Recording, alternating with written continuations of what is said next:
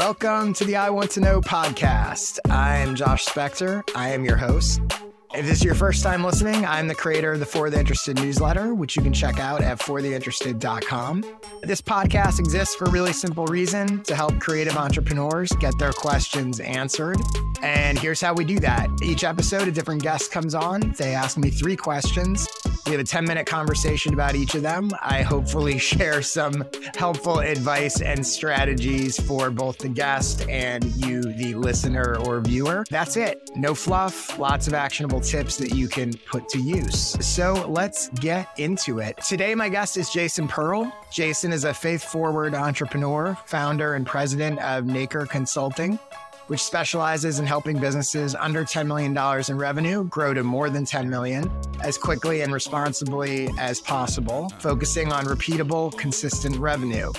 Since he started his company six years ago, he's helped generate approximately $500 million in revenue for his clients. Leadership, growth, and entrepreneurship are his skills, so he fits right in here. And people are his passion.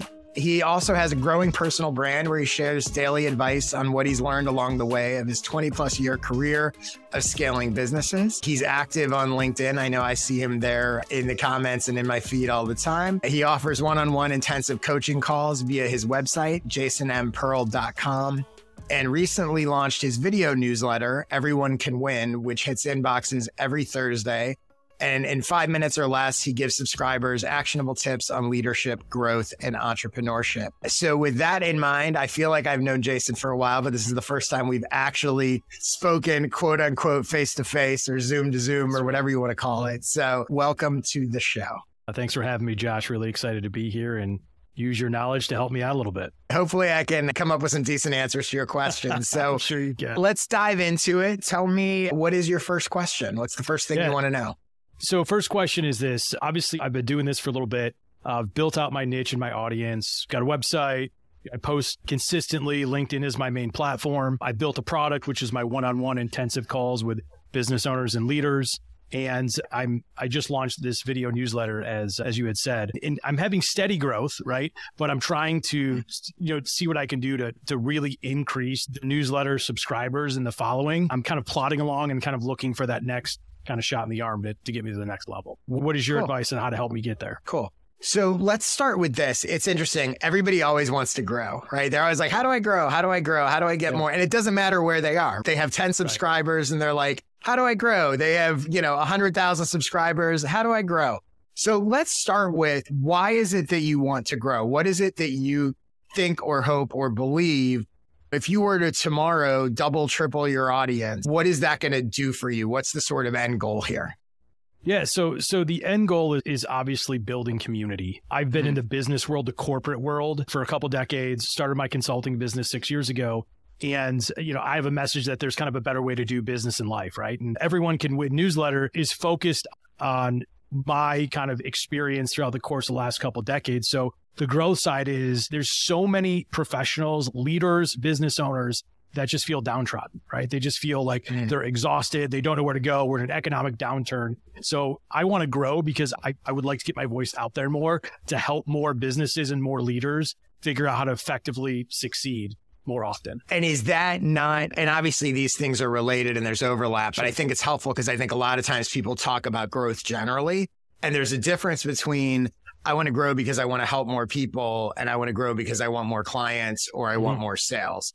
My guess, and I don't know, but you've obviously had a lot of success already. My guess is you want a little of both, but is it really about growing the sort of client business piece or is it about just sort of, you know, helping more people? Yeah, it's a great question. I mean, I, obviously I'd be lying if I didn't say it was both.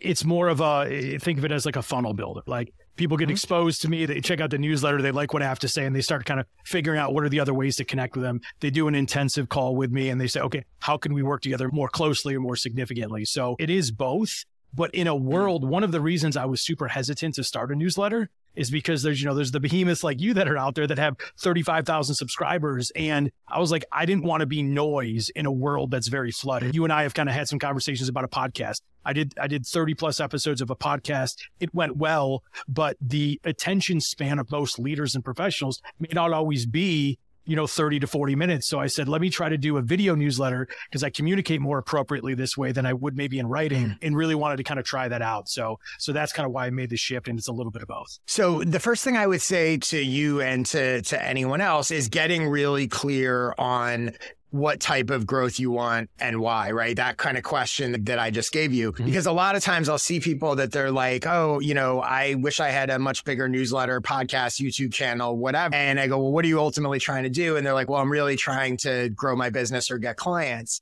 And, you know, a lot of times, if that's the end goal, they don't need as many people as they think they need. Like, I'll have people who say, like, oh, I wish I had 20,000 newsletter subscribers. And I'm like, but you can only work with 20 people a year. like, right. like, it doesn't matter, you know, it doesn't necessarily matter. Or they go the opposite way. They're not looking for business. They're looking to grow, to scale their sort of, you know, their giving back or their free, whatever their, you know, whatever their goal is. So I think it's really important to sort of understand. And then lots of people like you want a little of both. They are related, but I think it's important to understand in your own mind what type of growth you are looking for. That said, like getting into like, okay, so how do you grow? How do you take it to the next level?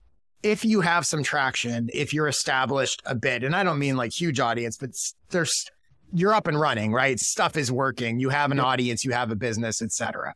So in that scenario, I think what you want to do is you want to think about growth. You want to approach growth inside out as opposed to outside in. So what I think a lot of times people do is they go, what can I add that's going to help me grow? You know, can I, should I start using TikTok? Should I add a newsletter if I don't? Everyone should have a newsletter, but should I add a newsletter if I don't have a newsletter? Should I do a podcast? Should I do a YouTube video? I think you want to go because you're up and running and have some stuff that's working. You want to go inside out as opposed to outside in. That inside out is let's take, you know, you want to take a look at what are the things that are really working for me? And what would I have to do to amplify that? Mm. And specifically, I've talked about this in another episode and we'll link to that. And I have a blog post about it as well. But I sort of see this creative or creative entrepreneur system or engine as sort of three different phases. There's the discovery phase, and each one requires its own strategy. The quick version is the discovery phase is how are people finding you who don't know you exist? The connection phase is how are those people who find you connecting to you? Usually it's subscribing to an email list or something like that. And then the monetization phase is how are those people who are connected to you actually hiring you, buying your products, et cetera. So when it comes to amplifying growth, I would look at each of those three levels of your situation and go, what is the one thing? So we'll start with discovery, right? So people that are discovering you and finding you, what is the one thing you're currently doing now that is working the best for in terms of people finding you who don't otherwise know you exist? So as of today, it's probably my LinkedIn platform. I'm most consistently okay. on LinkedIn, sharing my experiences, sharing, you know, business successes, failures, all that type of stuff. So I would say that's where my largest following is and that's where that's where most people find me. And they're finding you because they're connected to other people who are engaging with your posts and they're discovering you in some way through that. I'm imagining, right? Yes. yes. So okay, so what I would do in that case, I would say. As opposed to going, sh- again, this is inside out versus mm-hmm. outside. Mm-hmm. As opposed to going, should I run Facebook ads? Should I launch some other thing? I'd go, okay, LinkedIn's working. What would I have to do or what could I do to 10x the number of people that are discovering me on LinkedIn. And th- that's obviously a whole other conversation. But I think when you drill into that, you can look at that at a very micro level, right? So you could go, this individual post, these individual types of posts that worked really well. What would I have to do how could I get 10 times as many people to see it? Now, some of that may be paid, some of that may be organic, some of that may be do I actually send, you know, do I link these posts to people in my newsletter? Do I, you know, there's a million different things. Do I reach out to 10 people I know who have audiences and say, Hey, would you share this one post? So you can go super micro and you can go on a macro level and go, okay, how do I, if I wanted to 10x my LinkedIn growth over the next six months, what could I do differently? Does that mean posting more? Does that mean commenting on more people? Some of this is going to be trial and error, but strategically approaching growth in that way of basically you're going, what are the winners? What's working? How can I add fuel to the fire? Right. And pull yep. levers. That's the discovery piece. So then I would go to the connection piece. So, what do you think is working best for you from a connection standpoint? And it might be people following you on LinkedIn. It might be subscribing to your newsletter. It might be if you do public speaking, that's leading mm-hmm. people to connect to you. But what do you, does anything stand out at you of what's working the best from a connection standpoint? Yeah. So one of the, I guess what I would say is one of the main differentiators of, because there's a lot of guys in my space and guys and gals that do mm-hmm. what I do and are very successful and very good at what they do, right? So audience is, is a differentiator. And I would probably, anytime I use my kind of like say like my faith platform and how it mm-hmm. integrates and how it directs my business and my business dealings and how I operate as a professional dealing with others. That's mm-hmm. normally where I see the biggest jump. So I've been looking into that, but that's you're kind of confirming what I already knew to like maybe even more niche down into into areas mm-hmm. that can get the biggest differentiator probably for who I am as an individual. Yeah, I mean the biggest advantage of people that already have some traction is you have the data of what you know works, right? And you can yeah. double and triple down on that. Yep. So, so yeah, I would absolutely explore that. And then the third piece, again, the same thing from a monetization standpoint, I would ask you, what is converting the best? What is working the best? And how, again, look at ways that you can 10x that right? Yeah. So you might find, well, let me ask you, what do you sure. think is, what do you think right now is working best for you from a monetization standpoint? So this will, this will lead into my second question, but I'll explain it. I'll explain okay. this first. So what has worked the most for me to traction on the product I have? is I've mm-hmm. offered, mm-hmm. I've done a few campaigns on LinkedIn where I've kind of offered some, obviously like free sessions and coaching and build the authority, you know, got some, te- you know, connected testimonial.io to, mm-hmm. to my platform and really got some really strong social proof testimonials. And that started, I picked up a couple of coaching clients from that, coaching consulting clients from that. In, in proving that out, we did that maybe, I don't know, four months ago. And we picked up a couple mm-hmm. clients from that. And then also with that was a significant number of followers that came with it. So I'd probably say that's monetization wise, that's what worked the best is free okay. and, and then authority. Yeah. So, so taking that and taking that same thing of like, okay, here's what's working. If I want to amplify, and I'm using 10x as just a random sure. number, right? But if I, you know, if I want to 10x that, there's a couple different ways that you can do that on the monetization side. One is obviously get more clients. You know, two is high charge higher prices. Three is upsells the value of an individual customer, right? They're paying X. Could they be paying 10X for, sure. for some other thing?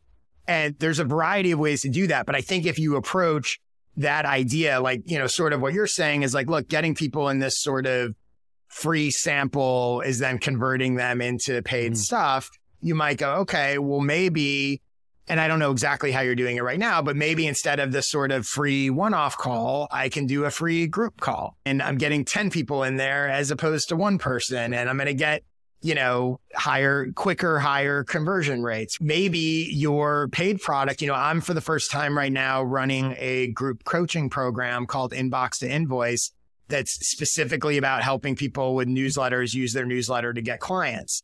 It's the first time I've done a group coaching and that is scaling from a sort of per hour of time spent. That's absolutely scaling what I would get in a sort of one on one. You know, this podcast is another example of it's not monetized yet, but it will be. I'm going to have sponsors eventually sure. and I'm working my way to that but it's another example of I was having these conversations occasionally before for free. Mm-hmm. And now I'm going to wind up monetizing these, you know, I'm scaling it and yep. scaling the content and all of that stuff.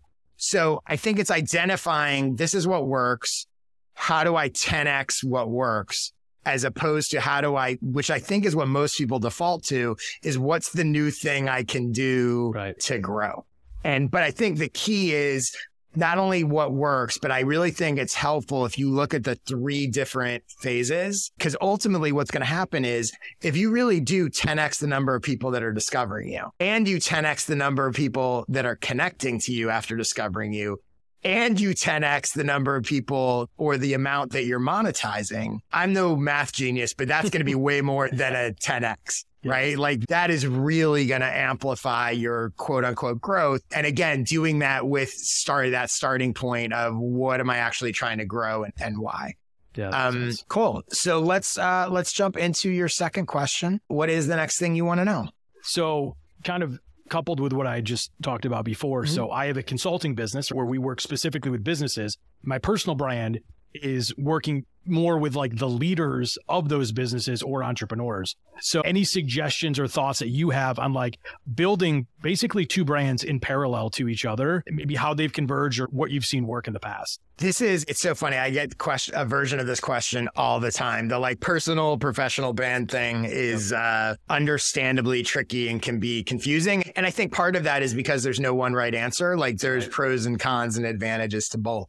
So let me start here. Tell me a little bit in your mind when you talk about personal brand versus Mhm. professional brand, how in your mind do you like define those terms and how does that differentiate it? Just when you say professional brand, you mean company brand? Like what, and what do you mean by Yes. personal? So professional brand really is more like company brand, right? So I have a consulting firm Okay. called Nacre Consulting, and it's got a website, and you know I've got a, it's a boutique size consultant firm, so I've got a couple other consultants that work with me, and then there's JasonMPearl.com, which is kind of the personal brand that I've built over the last two years. Consulting business has been around for about six years. Personal brand, I really started as a form of marketing myself because people were buying Jason mm-hmm. Pearl, not Nacre Consulting. So I just kind of got to the like, hey, let's just do this personal brand and it's going to funnel into whichever way we want. So Nacre Consulting is me normally getting contracted with businesses. And Mhm. jasonmpearl.com oftentimes is the leaders, business owners, or entrepreneurs that are coming to Mhm. me some individual help before it goes into their into their businesses. So first of all, there's again, there's no one right way to do this, right? There's no like, oh, you should definitely just be the personal brand or you should Sure. definitely play up the company. But one thing I think it's really important to keep in mind is building any one brand is incredibly difficult, as I'm sure you and everybody knows. building two is almost impossible. And there's naturally going to be overlap because yes, you have a company, Sure. and it's more than just you, but it is sort of just you. Like there's a mm-hmm. lot of overlap there, Yep. right?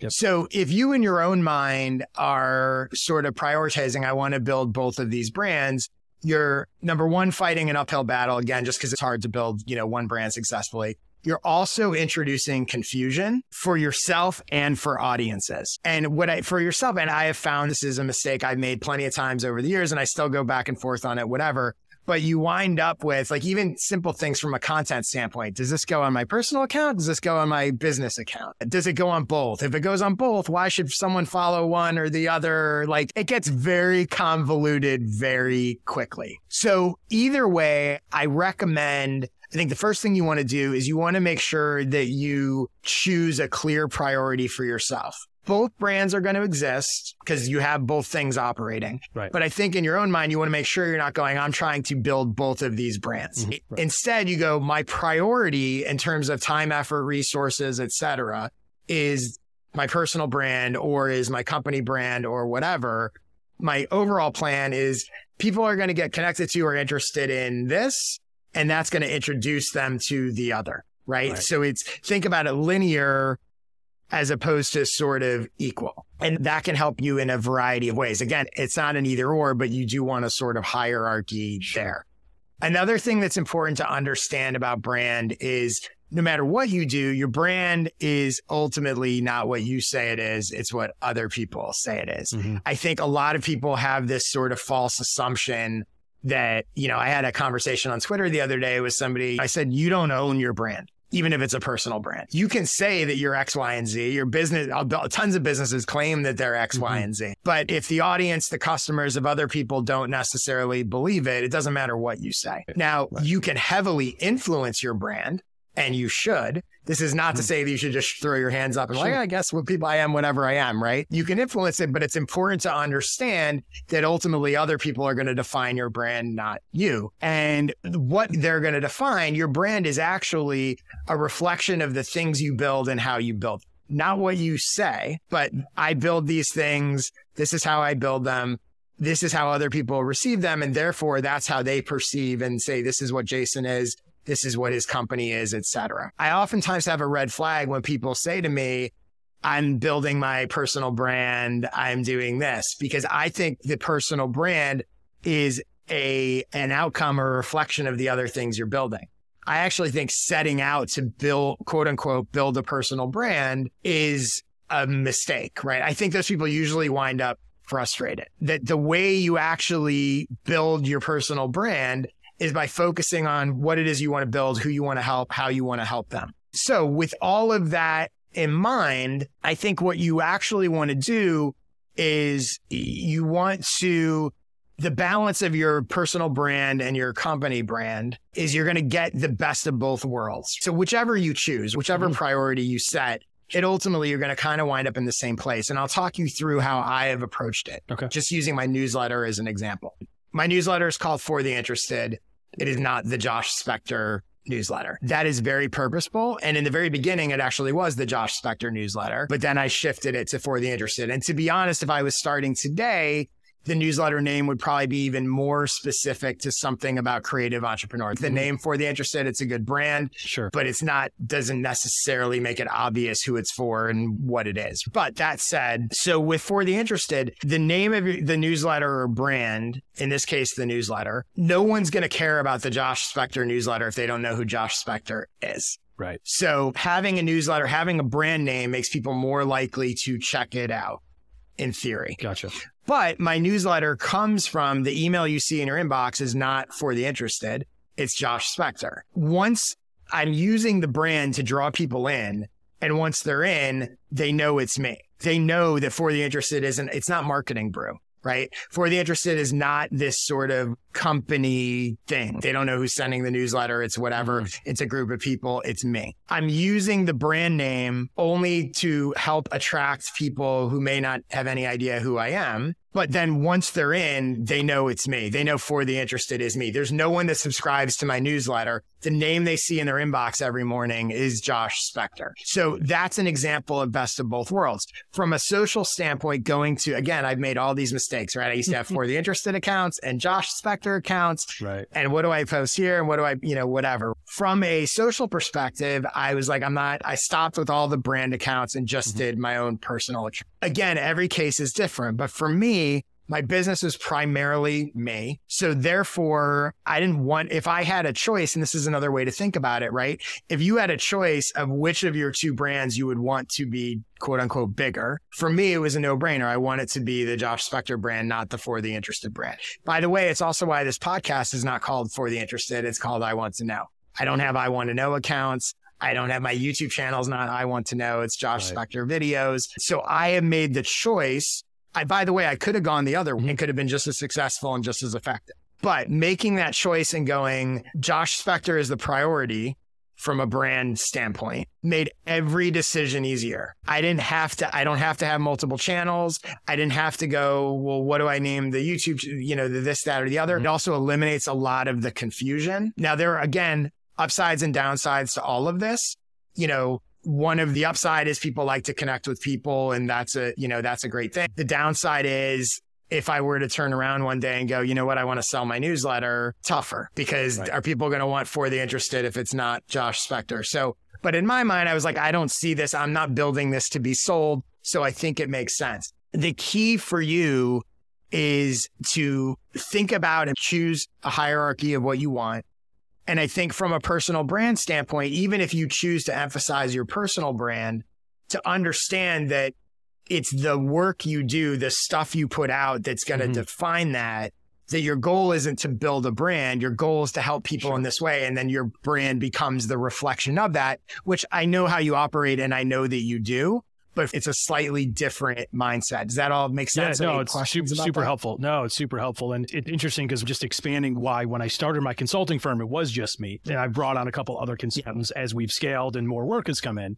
And I didn't call yeah. it you know, Pearl Consulting or Jason Pearl Consulting, mm-hmm. always intended probably to have some help in it. So yep. Nacre Consulting is the organic compound that makes up a pearl. So it does come back to my name a little bit, That's but cool. most people yeah. aren't going to know that. So what you're mm-hmm. saying is is thoughts that I had six years ago when I was starting my firm. Yep. But you know, I've created a bit of an intersection between personal brand and, and the business brand, but super, super helpful. You gave me a lot of stuff to think about. So thank you.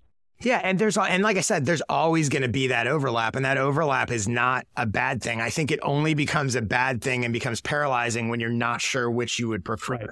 Yep. And I always try to think that if I had a choice, I'd rather, again, looking at it in a very micro level, if I had a choice of having a million follow, which I'm not going to, but if I were to have a million followers of Josh Spector or a million followers of the For the Interested, which would I rather have and why? And then, you know, you prioritize that. It makes all your decisions easier.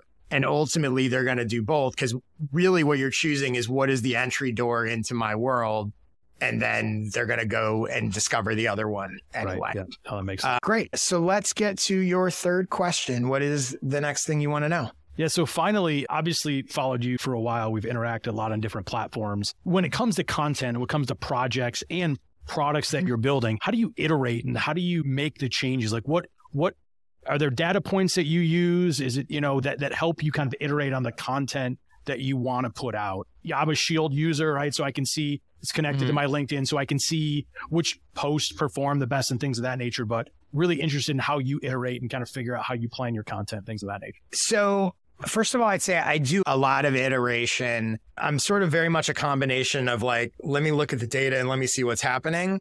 And then also just sort of general feel. It's very both quantitative and qualitative. It's one thing to look at how successful a post is, let's say, and it's another to look at the two comments that were left on it and go, well, what did that person say? That's interesting. That person mm-hmm. said that. So I think the, so part of what you're asking is kind of how do I measure what's working? And I think right. a good place to start is you need to get real clear for yourself on what it means for something to work. And the more specific, the better. And obviously, this ties into everyone's individual goals and all of that stuff. In some cases, it could be obvious, right? So if I'm assessing a, an individual project, or something that I'm doing. You know, in some cases, it may be like for this to work means it needs to make X amount of money or it needs to reach X amount of people. Like there can be some very specific sort of obvious stuff. But it can also be more obscure, right? It can be I'm defining this as working if I'm learning new skills. If I feel like I'm getting a different type of value. Maybe it's even just something I want to do to help people and it's working if I feel like people are being helped. It doesn't have to be the sort of hardcore it made this much money, it reached this many people, sure. et cetera. So a good example of that is, you know, the first four years I published my newsletter, I published every week without directly monetizing it at all. It did get me some clients, but like I was not making a dollar from actually publishing it every week directly. But I always viewed it as working because I was learning so much. It was uh, starting to attract relationships. And there was sort of from a long term viewpoint, I was like, this is a good thing. Like, this is, I don't know exactly where this is headed, but this is working. Once you have a clear goal or an expectation for a project, then it's much easier to measure how it performs in comparison to that. So I think a lot of times people start things and they have not defined at all what success looks like for them. And then you find yourself really stuck with, I don't know if this is working or not. I don't know if I'm going to iterate. I don't know what direction to iterate in. I don't know. I, you find people all the time who literally are like, with every day or every week or every, you know, month, they're like, should I quit? Should I give up on this? Is this working? And that's a really hard decision to make if you haven't decided what it means for mm-hmm. it to be working or not. And then the other thing I think with that helps is I try for the most part, this is something I've learned over the years, not to start open ended projects so this podcast is a perfect example of it. When I finally decided to start this podcast, in my own mind, I was like, I'm going to do 12 episodes. I'm going to put out an episode a week for three months. And I'm going to do at least that. And then I'm going to see. I'm not committing beyond that. I'm not launching a podcast and having it be this open ended thing. I'm also not going to do less than that. I'm not going to do five episodes and go, no one's listening and should I quit? I'm going to do 12 episodes and then I'm going to sort of assess how is this going? Is it working? Do I want to do more? Do I want to take a pause? Do I want to do it less frequently? Do I want to do it differently? Do I want to iterate all of that stuff? Sure. Right. And what wound up happening was I got to that 12 episode mark and I was like, you know what? This feels pretty good. Like, and decided to just keep going. You can always decide to sure. keep going. But I think if you don't sort of set decision point, it gets real murky real fast, especially with things like most things that take time to quote unquote succeed, grow an audience, etc. And in terms of defining success, when I launched the podcast, for example, I did not set, yes, I wanted people to listen to it and I, you know, but I did not set a monetization goal. I did not set an audience goal. The quote unquote goal was like, it works if I do 12 episodes. completely in my control, and then I'll sort of assess. The other thing is when it comes to iteration, which I iterate tons of stuff, I tend to launch things in as minimal a version as possible. I am not a perfectionist at all. I understand that everything I do I will iterate on over time. It will improve. It will get better. That the process of doing it, I'm going to learn a ton. And after those 12 episodes, I'm going to have a much better sense. I'm going to have a lot more knowledge about doing a podcast than I have at this point. So I don't spend a lot of time trying to get everything perfect. And so with the podcast, again, this is a good example. I was like, look, I just want to record episodes and get them out all the other stuff. And this was the first time I was doing video and YouTube, and I'd never done mm-hmm. YouTube stuff before. I knew things like YouTube thumbnails, things mm-hmm. like YouTube titles. Like I knew there's a million, YouTube's a rabbit hole of a million sure. things to sort of optimize and get. Yep. And I knew that all of that was important. But very early on, I was like, I'm just not going to worry about it. Like I'll get it better. I'll iterate it on down the road all that matters in this beginning part is that I record the episodes and, and put them out. So I'm just now, and I'm 30 some episodes into this, I'm just now starting to dive in and go, okay, let's figure out how we really want to do these mm-hmm. thumbnails and let's figure out how to make these titles better. Let's right. figure out how to make the clips better. So that I go into a project knowing that I'm going to iterate as I go, which I think a lot of people, they either wind up avoiding or delaying projects or it's get, it's real overwhelming. Same thing with social posts. Like I'll decide like, okay, I'm going to do, I'll figure out the nuts and bolts, but I'm going to do a post a day or I'm going to do whatever. Just get going and then the iteration can come. The other thing about iteration is I'm very strategic and deliberate about how I do it. So it's not just, oh, I'll iterate on it when something comes to me. And like I actively try to figure out how I can iterate. So I mentioned before this group coaching program, inbox to invoice that I'm doing. And this is the first cohort that I've done it with. It's 12 weeks. We're at about week seven. Next week will be week eight as I'm recording this. So at the halfway point of the program, at the six week mark, I emailed everybody in it and I sent them a series of questions. And I basically wanted feedback on how's it going for you? What are you finding the most helpful? Any suggestions that you think might make this better, you know, worse? And, you know, we do a weekly call and, and have a little online community topics that we haven't talked about that you'd like, you know, we're halfway through this we've got six weeks to go. Let's talk about it. And that's really, that's what I mean by deliberate hmm. strategic mm. iteration. Because what a lot of people I think would do is they might, first of all, they might not do that at all. But second of all, they might do it at the end and go, but why wait till the end? I realize like I can do it right now. And there are going to be things and there are going to be ideas and suggest. Number one, I want to know how people are feeling about sure. it. But also, you know, I have another six weeks to immediately implement these things. So, and sure enough, I got great feedback and people are really liking it, but I also got really good suggestions, some of which were really obvious. Someone was like, Hey, it'd be great to, I give that we record the calls and they get the videos and all that, but I prepare notes for each call that I talk people through and give the suggestions and stuff. And someone was like, Oh, it'd be great to get the notes, which is obvious, like a complete no brainer, but I hadn't thought of it. Right. So I'm like, Oh, so now I'm sending them the notes after right. the call. But that iteration only happens because I'm specifically making an effort to figure out how can I make this better? How can I iterate on this as I go?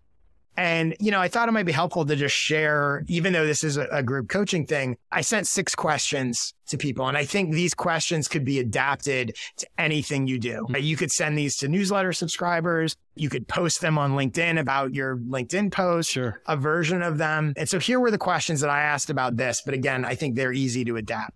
So the first question was, in general, how are you feeling about inbox to invoice so far? I just wanted a general reaction. Second question was, what are you finding the most helpful part of the experience? Be very easy to see. Like, again, I'll just apply this to LinkedIn as an example. Question one easily could be in general, how do you feel about following my LinkedIn posts? Right. What are you finding the most helpful of the stuff I share on LinkedIn? Would be very easy to ask. Sure. My third question are, was, are there any changes you'd like to see me make to how this is running? Maybe doesn't apply to LinkedIn, but could apply to a lot sure. of things, right? I could very easily on this podcast go, Hey, are there any changes you'd like to see me make to, to how I do the podcast? Sure. The fourth question was, are there any topics or things you'd especially want me to cover or do in the next six weeks? This program has limited time, but with anything, are there topics you want? How many people on LinkedIn ever actually ask their audience, what would you like to see me talk about? They probably have suggestions or what sure. questions do you have? The fifth one was, do you feel like this program will help you get clients or already is? you know, that was the whole, that's the whole nut of my program. So I wanted to get a sense of sort of where people are at with that.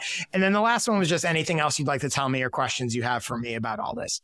Real simple, could be applied to anything. And you certainly don't need six questions, but I think that mindset with everything you do of like, actively iterating and you know the advantage again this is another one of those advantages of having your own audience to be able to sort of pull from them is it's one thing to sort of just make changes but it's another to, deliberately approach things like that and i think that's core to how i do a lot of stuff and i can see over time it gets better and better. And not only the, not only am I asking that stuff and not only am I looking at kind of the data piece, right? Like with my newsletter, I'm paying attention to like, oh, that got a lot of clicks. Yep. Like, I wonder why that got a lot of clicks. But I'm also paying attention to the sort of softer metrics of some days when I share something, I get more people replying, even just saying, like, wow, I love that. Yep. And it doesn't have to be masses. But if I get three people that I don't usually hear from who say, Oh my God, like that was so helpful. Like that's a signal. So it's that combination of paying attention and then also deliberately seeking it out. Yep. That I think fuels a lot of iteration for me. Any yeah. questions about any of that? No, that makes sense. I mean, I've often said, like, in, even when I talk to other people, even about like just being on LinkedIn and engaging, like, there's a lot of lurkers. Like, but when you post yeah. something and those lurkers actually show up, you're like, oh, gosh, I haven't heard from you in a while, but something made you want to interact with this. So that makes a great point. And also asking your audience what they want is, is, definite. And to go back to what you first said, the beginning part of that question is like defining success. Yeah. kind of what you're doing with both brands. And with the personal brand, the success was like, if I was happy and I felt like I was adding value to the audience, that was enough for me at first, right? Because it it was a newer yeah. platform where I felt a bit more open to be able to talk about the mix of business and life and, and certain things that were kind of going on where I got a lot of attention to. And then year two of it was, can I make a dollar doing like can I just like make some level of money doing this, which I'd achieved, right? And then mm-hmm. and then now it's like like you had said, defining what the next kind of set of that is. I've actually put some financial goals around it. They weren't mm-hmm. super aggressive because to be fair, the consulting business has funded everything, right? I mean, that's what I've been doing for six yeah. years. Like that's what my career has been mm-hmm. based mm-hmm. on. This gave me the ability to be unencumbered by having to produce income. But now it's at mm-hmm. the point where if it's growing enough where to your point, I have to figure out which one I want to prioritize from a hierarchy standpoint. Yeah. So, so that's super helpful to, to walk me through. Well, thank you for the prompts and the questions. I know lots of people have similar questions to, to what you wanted to know. So I was excited to, to talk about them. So tell people who want to obviously connect with you on LinkedIn and check out your other stuff. Where should they go? The best way to find me is probably jasonmpearl.com. M is in Matthew. So jasonmpearl.com. If you want to subscribe to the video newsletter, everyone can win. Just go to jasonmpearl.com backslash subscribe. And, you know, the, the, newsletter platform is on YouTube. So it's at Jason M. Mm-hmm. Pearl on YouTube as well. So that's where you guys can find me. Cool. And for me, again, my newsletter fortheinterested.com slash subscribe, my skill sessions, which are one hour video workshops. You can learn how to get more newsletter subscribers, get clients, define your niche, lots of good stuff there go to joshspector.com slash sessions. I'm on Twitter all day, every day at jspector. If you would like to come on this podcast and ask me three questions, just go to joshspector.com slash questions to submit them. And that's about it. Jason, thank you so much. It's great to finally actually meet you. Thanks everyone for listening. I appreciate it. And I will see you next week.